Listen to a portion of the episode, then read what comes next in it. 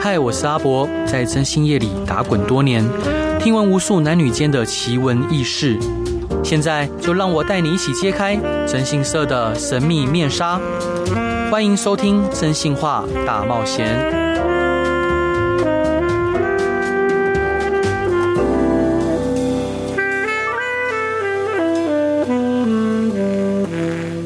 Hello，各位亲爱的听众朋友，大家好，欢迎回到飞碟电台，收听由我真性是阿仔所主持的《真性话大冒险》。在政治的舞台上，每一位政治人物都有一段独特的从政之路。这条路路上呢，可能充满着挑战与收获。今天我们有幸访问到一位杰出的政治家，他曾任台北市议员、中国国民党副秘书长、总统府发言人。在这次的访问之中呢，我们将深入深入的探讨他的政治生涯与成就和挑战，以及他对政治的看法和未来的规划。他的经历和故事将带领我们一窥政治舞台的幕后真相，期望为各位听众带来新的视角和启发。让我们来欢迎台北市大安区立委的参选人罗志强先生。Hello，罗大哥，嗨，智博，还有我们各位听众朋友，大家好。好，哦能见到罗大哥真的非常的开心，因为就十多年前，就是您刚离开就是总统府发言人的 这位置的时候，哦是就那时候就一直很希望能邀请您来我们公司分享。是，对啊，，只是后来时间没有搭上，好可对惜。对对，所以老哥，您是很标准的母羊座 吗？哎，对对，就冲冲冲，冲冲冲啊就，是冲锋型的， 是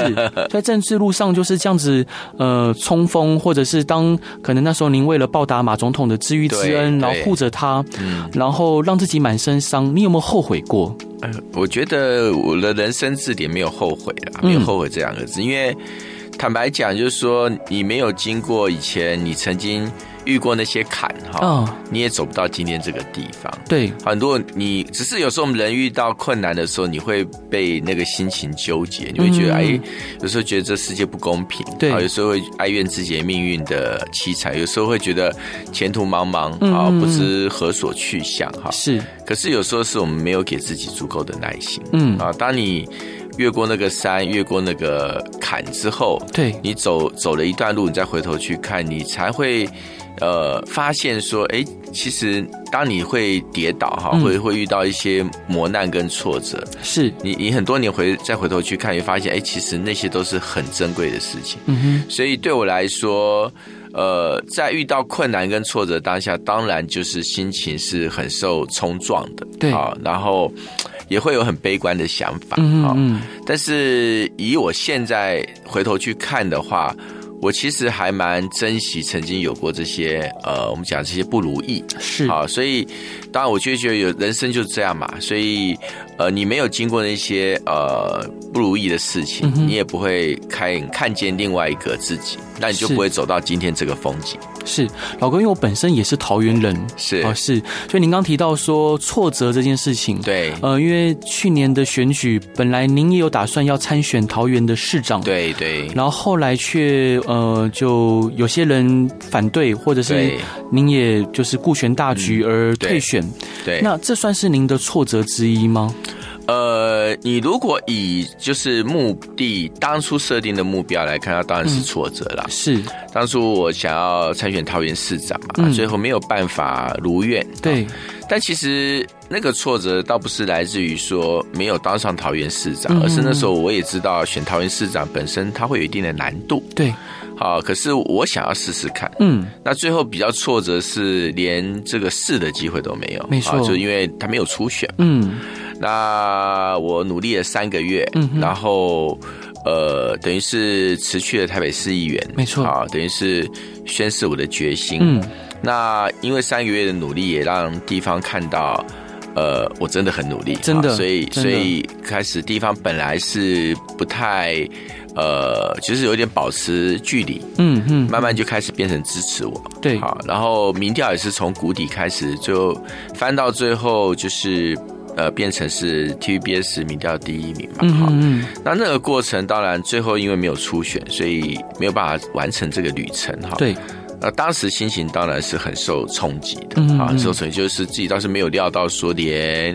连这个呃程序的机会都没有。是啊，是，好可是回头来讲，就是也觉得说，其实人就是这样嘛，一条一座山一条路嘛。嗯啊、你说这座山你上不去，这条路走不通，嗯，自有另外一座山，另外一条路值得去奋斗哈。对，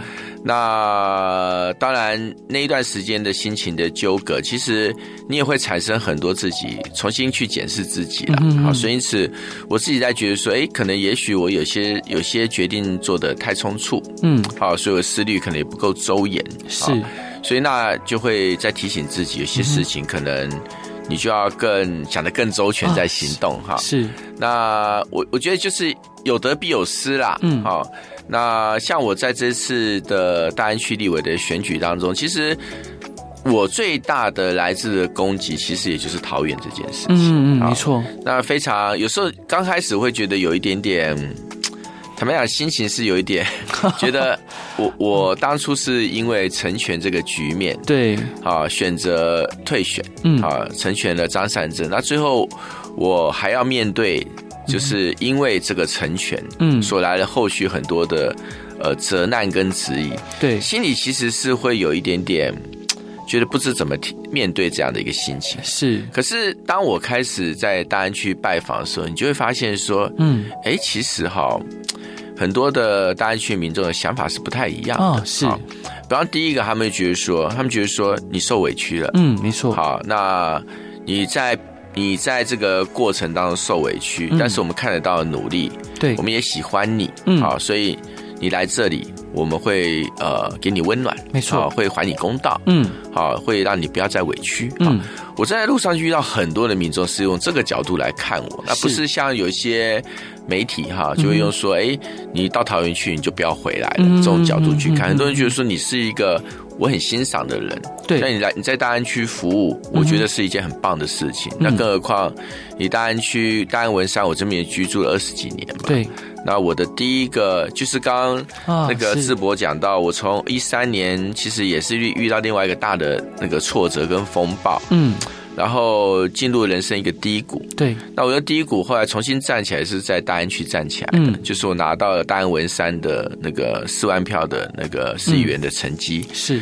好，所以很多人也会觉得说，你有才能，你有你肯努力，你嗯很热情，对，那你也愿意为大局成全，对，那你为什么不能在大安区选嗯？哼，当然也是你的家，你当然是可以回来这边选。是，好，所以因此，呃，你就会发现有些人人就是这样子啊嗯，有有一说必有另一说嘛。那有些人可能是这个想法，但你如果只把眼睛看在说可能，呃，对你比较不是那么正面的想法，嗯嗯，啊，你去忽略对你很鼓励、很肯定、那很很很热情的想法，那其实对我觉得是自己折磨自己嘛。嗯，好，所以我也很感谢啦，就在这次的初选的过程当中，最后也算是开出还不错的民调的成绩，是，那也显现出大安区的民众对我是有一些鼓励跟期许的啊好是那我就会继续努力。是，老哥，我们从您从政的这个整个道路路程上面来看呢、我就会发现有一种虽千万人吾往矣的气魄。是然，后包括呃，除了就是这个气魄以外，您常常也会对一些可能比较艰困选区的候选人，对雪中送炭，嗯陪他们苦行，然后可能用自己的呃自媒体去协助他们发光，让更多人对看见他们。那想请教老哥，您从政的目标或者是您的理念或初衷是什么？其实哈，我就是觉得说，人家说是人在宫门好修行嘛，啊，哈是，那社会有很多的不公平，或是很多需要改变的事情。其实，当然政治不是唯一一条路，对，但是你不能否认从政啊、拿到了所谓的公职这个服务的机会，嗯，它会是一个相对的捷径。当然，它会比较快一点嗯点哈，因为我自己出生的家庭其实算是这个很基层啊，嗯就是等于是也是呃，我不敢说贫寒啊，但是至少不是富裕人家嘛，嗯因为父亲母亲都是工人阶层嘛，对，那尤其父亲是以前打零工，后来到码头工人，嗯，所以我们从小其实就看到，呃，像劳工阶级，对嗯然后像我父亲中下阶层的辛苦，怎么样辛苦持家，对，那总会觉得说自己如果说有机会，哈，有这个力量可以去稍微去。呃，对社会产生一些嗯大的一些改变哈，不敢讲大的改变啦。那我也可以帮助一些人。我觉得其实我觉得这就是最大的成就。是好，那我举个例子，我那时候一直对从政有热情。那坦白讲，呃，大概在当马英九的发言人之前，其实都没有什么，都不太顺利啦。对好那我一直到这个二零零七年成为马英九发言人之后，嗯，好，慢慢在政治上就开始呃，就是被人家看见。对，那也开始有一些影响，但是影响也是间接的，嗯好，是因为马英九，不是因为我自己哈。对，那我就举一个例子，我那时候当马英九发言的时候，我就做了一件事情，嗯这件事情就会推动了呃，开启了一个改革的、嗯嗯嗯，呃呃修法的工作，对那也造福了一群人，嗯好，嗯那就是当时在二零零七年的时候，那时候。呃，我就我们就我就看了一个法官投诉嘛，嗯就是有那个背债额的现象，对好，就可能出生六个月就背了父亲几百万的啊，债，是好没错，那那个其实来自于一个很不公平的法律了嗯哈、那当然讲法律太细节哈，嗯太细节可能呃呃听众可能会觉得繁琐。那我就直接讲结论，反正这个法律是一个很糟糕的法律，但是几十年来没有人去修改它，嗯怎么呼吁都没有用。对，然后后来是一个法官，他就说他每次遇到这种背债额案件，他都觉得非常痛苦，嗯因为按照法律，这些背债额就是没救。对，好，可是按照所谓的法理、按照人情、按照公平、按照正义，你让这个所谓的那种几几岁的小孩，连自己、连自己是谁都不知道的小孩，嗯一出生就要背那么大的债务啊，对剥夺他人一直一生的机会，嗯哼，他觉得是是这世上没有比这更不公平的事情。对，大家怎么呼吁都没有人理他。嗯那我看到这边投诉之后，那时候马英九总统就坐我旁边，他还不是总统，啊是，我就跟马总统说说，我说那时候就叫市长啊了，我说嗯市长，我我跟你都是学法律的。对然，后说我们，我说真的，我说怎么可以能坐视这样的一个恶法，嗯好哼去伤害无辜的人？好对，就马总统看了以后他就说：“好，那你来负责这件事嗯情，看我们怎么样可以去改变这件事情。”，对，后来就帮马总统拟了一个证件嘛。嗯哼哼，那后来马英九就也办了一个证件发表会，就发布了说，如果他当总统，就要废掉这个修改这个背债额的恶法，哈，对要帮这个背债额走出他人间的炼狱。哈嗯，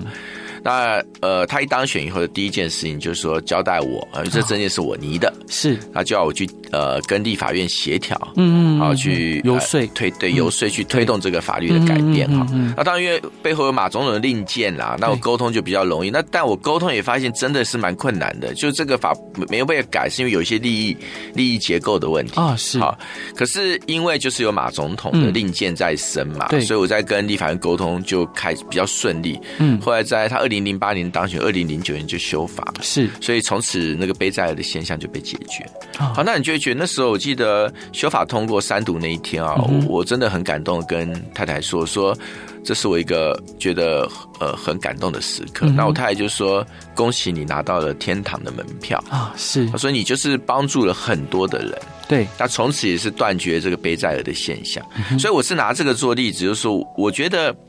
人生在世哈，有时候你想要从政，其实那个初衷很单纯，嗯就觉得说，如果我能够让这个社会更公平一点点，对如果我能够让无辜的人少受一些迫害，嗯如果我能够去呃帮助一些需要帮助的人，是，好，那你拿到公职的职位，你是有比较多的，不是神啊，嗯你要变是改变什么改变没有，也没那么厉害，嗯但你确实会比较有机会去改变一些事情。是好，这个是我觉得参与呃公共事务、从事公职，我觉得一个坦白讲，我觉得一个最大的一个安慰，就是说看到有一些人真的得到了帮助，嗯，有一些公平跟正义得到了实践，是那这就是我觉得最大的安慰。是，老哥这一段你想分享给大家的歌是刘若英的《成全》，为什么想分享这首 歌？因为刚好最近其实因为时逢总统大选啊嘛是好那我觉得情况跟我在桃园市长选举有点像、啊，是是那所以我后来决定选择成全。啊那我也想说，把这个成全，呃，送给我的同志伙伴们啊是成全其实不容易，但是成全是往前走的一个很重要的一步。好，我们一起来听这首歌。Hello，各位亲爱的听众朋友，大家好，欢迎回到飞碟电台，收听由我真性沙仔所主持的《真性话大冒险》。今天邀请到的来宾是我敬仰已久的一位政治家，他是罗志祥先生，然后他现在在台北市大安区参选立委。Hello，罗大哥，欢迎你。 Hello，智博，还有各位听众，大家好。好，老哥，所以呃，想请教您啊，就是在政治领域里面呢、你觉得目前国家最需要改革的是什么？可以分享具体的改革计划吗？我觉得第一个哈，就是说，你可以讲说，我觉得我们现在这个价值体系哈，，对，就是我觉得，尤其像文官的那个价值体系正嗯在崩坏当中。是，那我也不客气的讲，我觉得嗯跟现在的执政者哈，就是的滥权，嗯，啊，跟所谓的那种非常极端的意识形态操作是有极大的关系。没错好那呃，这个其实根本的颠覆了很多我们过去台湾就是宝贵的资产。没错，我举个例子，我以前在呃政府服务的时候，其实文官是很中立而且很专业的，嗯，他们效忠的就不是呃单一的政治人物，他们效忠就是人民啊对，为国家服务。可现在你会发现说，现在这几年下来哈。嗯你觉得台湾的随着那我讲就是政治的专业精神不见了，嗯，哦，公共服务的专业精神不见了，是，那你变成是很多激烈的一个权力的那个所谓斗争，而且台湾人就变得不问是非，没错啊，不问是非。那这个我觉得是一个很很严重的事情啊。哈嗯哼，那第二个就是说，因为台湾纠结在意识形态的所谓的那个斗争的漩涡里面，嗯，你就会发现很多的公共政策的问题、制度改革的问题很难被关注。对，所以台湾其实长期来讲，我们在制度呃进步的这一块啊嗯，哼制度改革这一块是陷入比较长的停滞的。嗯，那你可能就必须要有一些呃，真的你讲有点政治家精神，有一点啊道德勇气，还有对一点改革精神的人哈，能够进到这个立法系统。嗯，能够进到政府系统，好，能够去改变、扭转这样的一个风气。否则，我觉得台湾正在吃老本了，是，就把我们过去的优势慢慢、慢慢的等于是榨干嗯哼、哼消耗殆尽。对，那当然，第三块其实比较严峻的，其实就是两岸关系嘛。没错，好，两岸关系，呃，现在已经上纲到核战的选择了，嗯那是一个很无奈，哈、其实也很值得大家警惕的一个现象。嗯嗯嗯所以这次像我自己参选，其实我就是嘖三块，就是我觉得自己看到我觉得忧心的。嗯，对，第一个就是内政的失能，嗯，你现在看到说，比方说最简单的例子，诈骗横行。嗯哼，我以前哈那时候在马总统身边的时候，那时候台湾其实有一个问题很被大家关注，啊，是，两个问题，一个是自杀率飙高，嗯，好，一个是酒驾对，肇事致死，嗯好的那个案件数非常的高，嗯好哼，然后那时候马总统上任以后就，台湾那时候面临这两个大大问题，对，我是真的看到他是怎么在做的。嗯，他可以真是每两个礼拜对就把警政署长叫来，比如说酒驾的问题，嗯哼，他就是直接就跟警政署长说：“你怎么样把酒驾压下？我要听你的方案。嗯，”然后每次听，每次哦，他就非常持之以恒。然后你需要什么其他部会的协助，那其他部会反正就全力支援。我就是要看到这个数字下降。对，好然后那时候常常马总统被批评是数字总统嘛，嗯嗯嗯那我也是想说，哇，你真的是每天在那边盯着那个警政署长的数字，是，好。然后有一天我听他说一句话，哎，我就很感动。他说，他对那个警政署长说，他说，你知道这个数字哈，肇事致死数字每降一，嗯降一个一、对，就救了两个家庭，没错，一个是肇事者家庭，嗯一个是受害者家庭。没错，我第一次就感受到，哎，那数字不再冰冷，知道吗？没错因为就是活生生的两个家庭。嗯，那我觉得这就是，我觉得一个为政者的那种同理心很重要对，啊。那也因为他持之以恒的督督促、关切，哎，真的整个九代肇事致死数值就开始急速往下降。是，其实自杀也是一样，那时候、嗯哼那时候自杀率的问题也是一样啊。所以我我就要讲，就是说，你政治你是让什么样的人来做，嗯，差别是非常大的。对，好，那内政你现在看到的是说，我觉得内政目前是台湾很大的问题，内政包括能源政策，包括治安政策，包括反诈骗，好。然后你再接着讲，我们讲民主，嗯，我们的民主问题也也很严峻啊，包括说政府的滥权，好，包括用政府的预算可能有豢养网军的问题。对，然后你要知道，以前我们讲媒体，啊大家现在都不谈了。啊，以是，前媒体我们都讲媒体叫第四权，嗯，什么叫第四权？第四权就是无冕王，对，用王来称呼，嗯，就某种程度，他在某些的立场跟身份上，他是高于行政的，因为他是要跟跟这个监察也好，跟司法也好，跟立法也好，它是一个制衡的一个权力平衡的产物。对，他的职责很大的一部分，除了说报道新闻、发现真相之外，也是在监督政府。没错，可是现在你会发现，很多的媒体已经抛弃了他的天职，嗯它变成政府机关的文宣部。啊是，那可是你会发现，大家已经完全忘了媒体、嗯媒体的身份是第四权呢、啊你是，这些人还有人在讲媒体是第 四权，你就那你就会发现，这就是我们的民主正在倒退。啊对那更不要讲像那个东厂张天青啊、嗯台大卡管校长的事 件，对，没错，那这些都是让我觉得我们民主品质正在迅速的嗯所谓的呃崩解当中。嗯那第三块就我刚刚讲的嘛，就是两岸之间的冲突跟紧张哈，嗯正在以那个等比级数真的的速率快速的攀升。是，它最后会不会走上战争，没有人知道啊。嗯哼我不能说它最后两岸一定会开战，嗯但我也跟给你保证。全台湾没有人可以跟你保证不会嗯开战，是我们会不会有一天变成巴赫姆特一样？啊是，对不对？我们就是去打城巷战，嗯打哼壕沟战，对，然后我们子弟兵就是成千上万的去战场上送命。嗯我不想要看到这个情形，嗯哼所以对我们来说，就有一个使命在这个地方，就是说我希望台湾我们的内政啊能够亲民，我嗯们的民主能够巩固，对我们的两岸可以和平。是啊，这是我自己一个很大的三项心愿。嗯我如果说今天不参政，嗯坦白讲，我比较没有着力点去做这些事。是但我今天参政，我就会比较多的着力点。嗯好、所以这是自己一个很重要的参政的动力。嗯哼。对，跟老哥报告，就是呃，两个礼拜前，就是某一个国家的对驻台经济代表处嗯联系我们，因为我们有提供，就是我们有跟一群退役的特种官兵合对作。对，那他希望我们就是，如果在年底发生战事的时候，掩护他们到机场撤退。对，是，那当然我就不提是哪一个国家了，我就知道是在信义信义区的一个对，对代表处。那老哥，您刚提到说两岸和平的问题，就是如果今天呃在立委的职责上面，或者是您觉得两岸要如何去谋求和平呢？我先这样跟大家讲哈，是一席立委，坦白讲，他能做的事情就是发声，对就是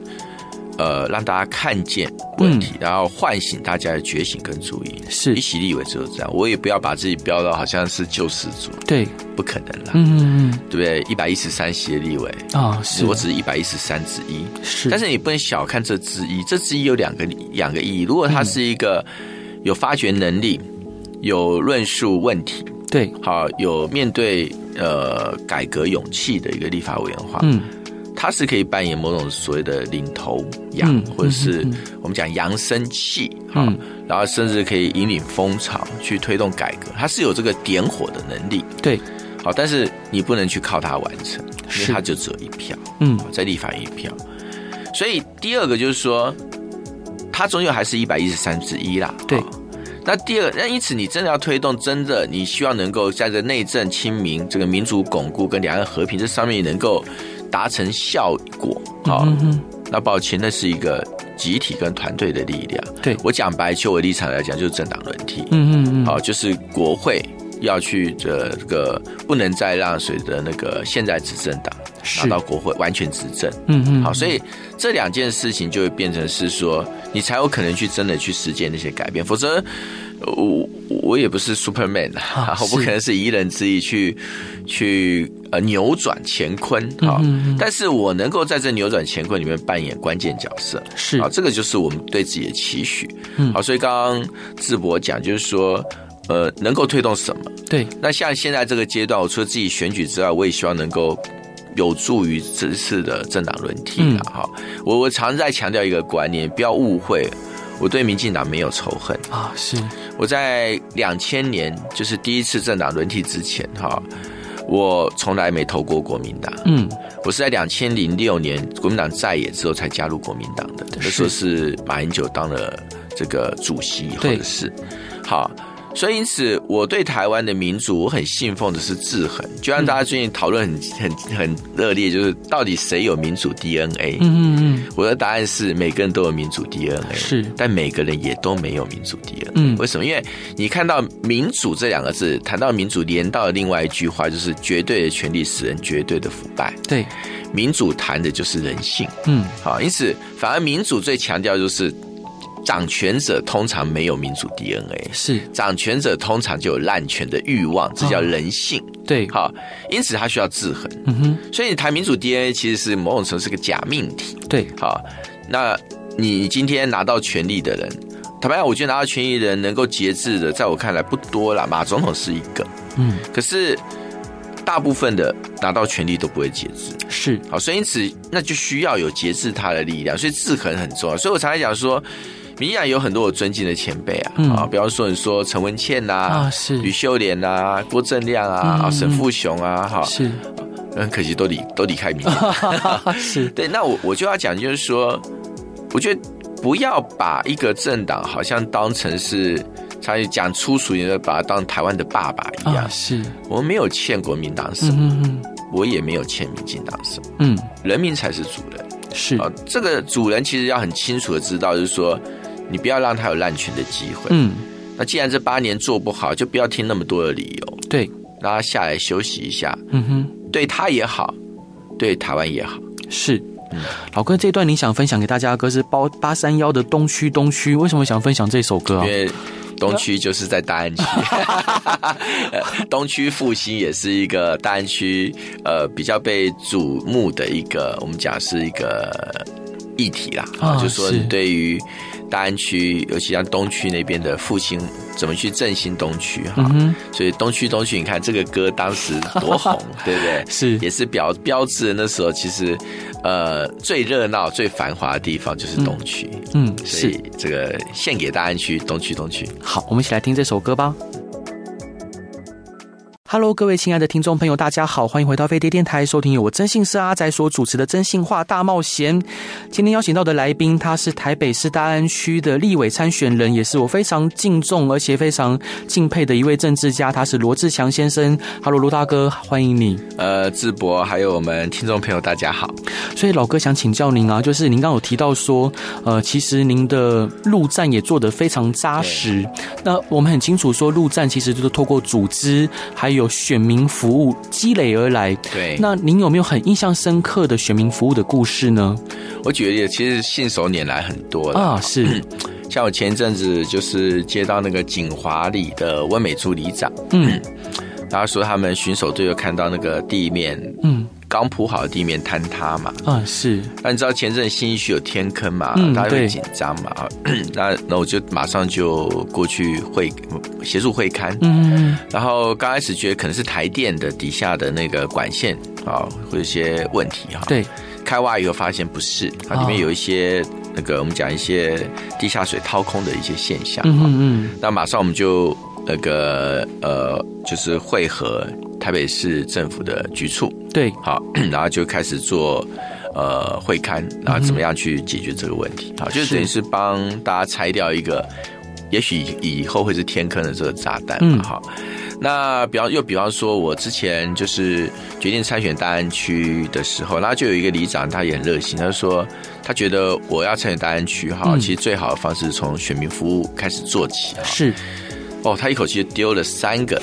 选民服务的工作给我。我是记得一个是他们刚好这个里上有一个社会住宅要新建，对好，但是新建了很多年啦。嗯哼，他说最好在他规划之前就把李明的活动场域嗯哼，规划进去。对，嗯好，哎、我觉得这是一个很棒的 idea。当然，那个，所以我就呃协调了呃中央的那个国有财产署，因为那个地他们的嗯嘛，哈然后再协调这个台北市政府的局处，嗯来配合里长哈。那我那时候请高金素梅，因为我现在在高金素梅挂选服主任，对，然后王信议员也到场哈，哎，我们就会看，就他们就在初期规划就答应会把这个这个里面活动场合哈，嗯哼把它当做就是把它呃规划进去。对哈，那再来就是说我要讲就是说，呃他另外两件事就是说，另外两件相对有一件相对比较简单一嗯点，就是说他觉得投票以前投票所的设置是不太符合居民方便性的，对，希望我们来协助调整。然后那很棒，马上就回答就就就同意了对哈。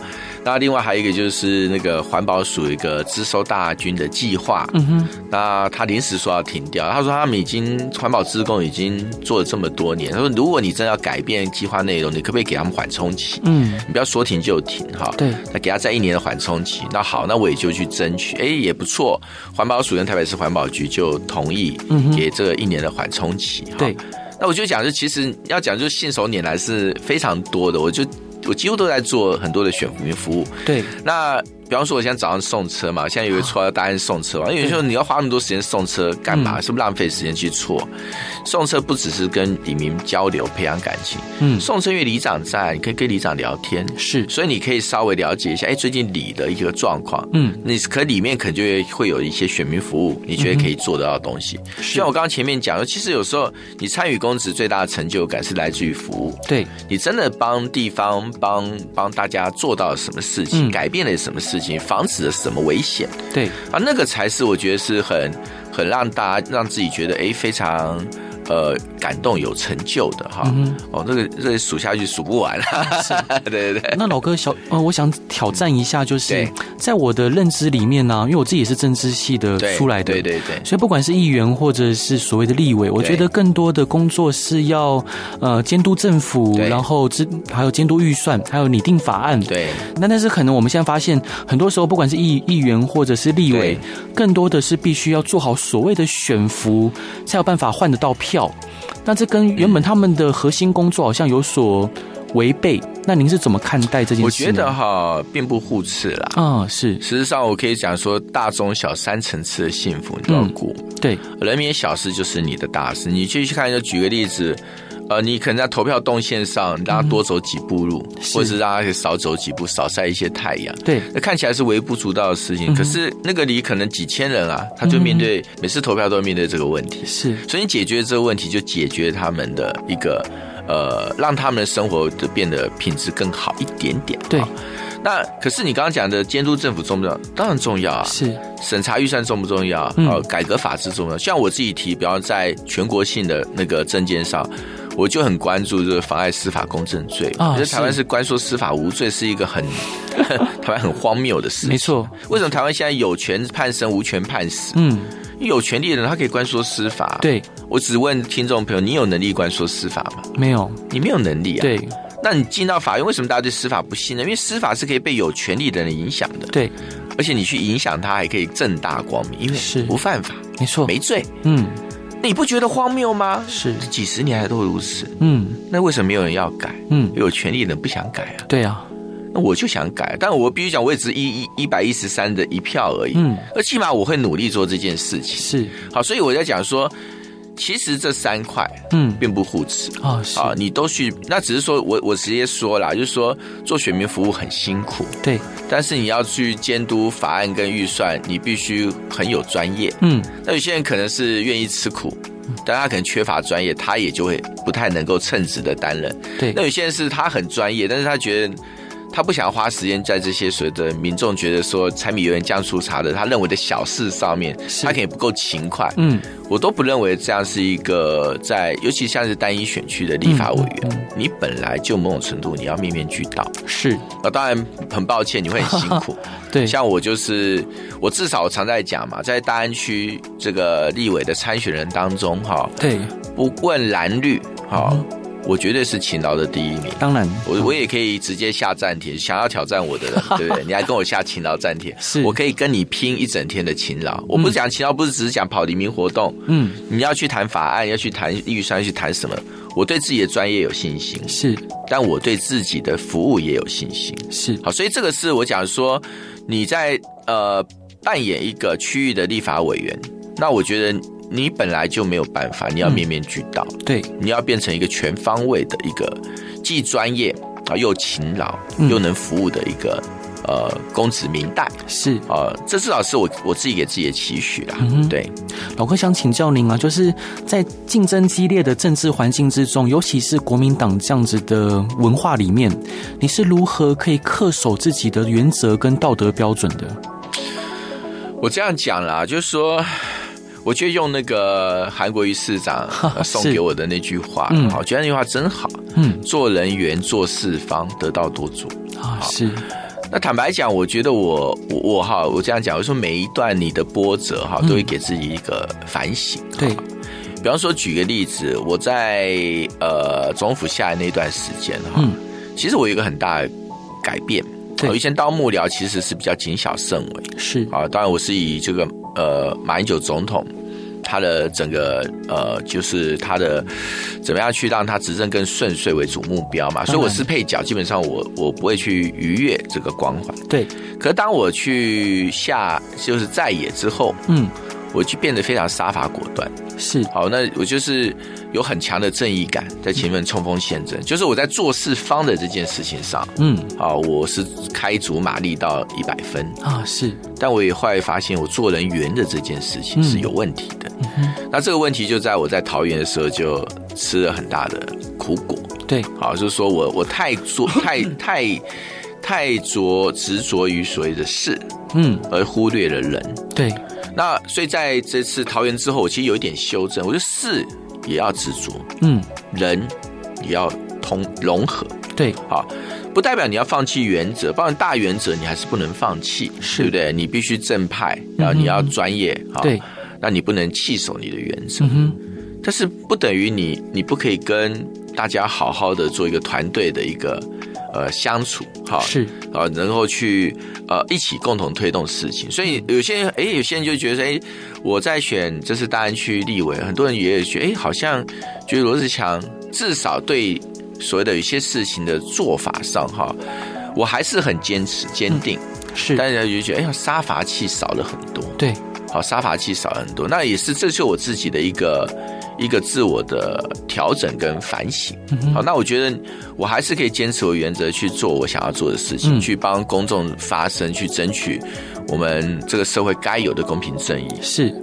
但是我的方法可以更圆和一点。理解。好，所以这是我觉得自己怎么去看，也跟自己做的一些调整。是老哥，最后一个问题就是，很多年轻人都会觉得，在国民党这样子的氛围里面，要出头是不容易的，尤其在没有背景或者是没有相关的条件的情况下，呃，像您、像巧心，呃，能这样子可以脱颖而出，其实相当不容易。那您对于说，可能对于国民党是有热爱的年轻人，然后但他们对从政也可能有热情的，您有什么样的建议或看法呢？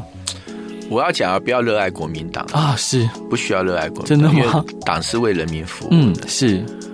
我对这个党有感情，我不嗯否认。是，但我不用以他为我的唯一目标，啊，真的目标是人民，是对民众。嗯就像说这次的总统大选，我的目标是政党轮替，嗯，会目标不是侯友谊当选，是，也不是国民党胜利，嗯我的目标就是政党轮替。对。那曾经被点名的几个人，啊，我都没有偏好。嗯哼哼，侯友谊我觉得很棒，是郭台铭我觉得很棒，是，柯文哲我也觉得很棒，我觉得他们都很棒。对，但是有比他们更棒的一件事情叫政党轮替。是这是我一贯的信念啊。但是我现在在国民党里面，我当然对国民党有一份义务对跟情感，这个我不否认。我有很多同志，对我来说是有情感的。是，那对于自己在国民党里面，我也坦白讲，国民党的文化哈，嗯它有很多东西，有时候会让我们觉得很挫折嗯，啊。就是说，我像徐小新也也也有这 个类似的感受啦，是，但是我觉得一半一半，嗯就是我我直接讲结果论嘛，那我终究还是在国民党里面，我我不敢讲说呃多么了不起啊，但是我也有我属于我的一片天嘛。是，呃徐小新也有，那你看我在，我就是因为知道国民党里面对于所谓的像。我我或小新这样背景的人，我们要争一片天的有多难？对，所以你知道，我把我这个难哈，不是转为抱怨，嗯而是转为帮助其他年轻人。就像你看，这次我没有选择连任，嗯我不是因为我不是因为要选桃园市长没有连任了，我是是从头到尾就已经决定交班不连任，嗯，因为我连任之后我卡住这个位置，如果我要角逐，不管是市长还是立委，这位置就浪费了，对，所以我宁可把这个位置释放出来，让优秀的年轻人可以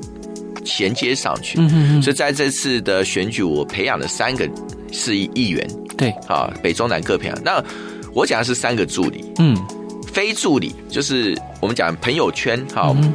我其实大概这是浮选二十几个议员，是好选上的全台湾，嗯那不要讲县市长哈。那我想世代传承这件事情，当然我觉得一部分是这个政党有没有提供嗯好的空间让年轻人发挥。那国民党我我我坦白讲，我觉得做的不够啦。嗯，你相较于民众党跟民进党，这个我觉得国民党大概是掉车尾在这方面是啊，确实是这个你要去面对，嗯哼但也不是绝无机会。嗯而且我也认为国民党在改变当中，对，好、新的一代其实更有自己的一种所谓的坚持跟我们讲勇敢嗯啊，这是对国民党是好事情。是那我自己的话，像我自己就觉得说，我行有余力，我就努力在帮助。我也到现在我还在我在开民主学校。啊是啊，训练很多新的政治人才，从里面去发掘。嗯那有的有点，有的有些有点像师徒制啊，啊就是说我会待在身边。有现在我看身边有几个年轻幕僚也非常优秀，对，下次我就会让他们出来选议员啊了。太棒了，好，所以这就是我自己觉得嗯说，你不要看到说，哎，这个困难，你觉得是啊、国民党很多的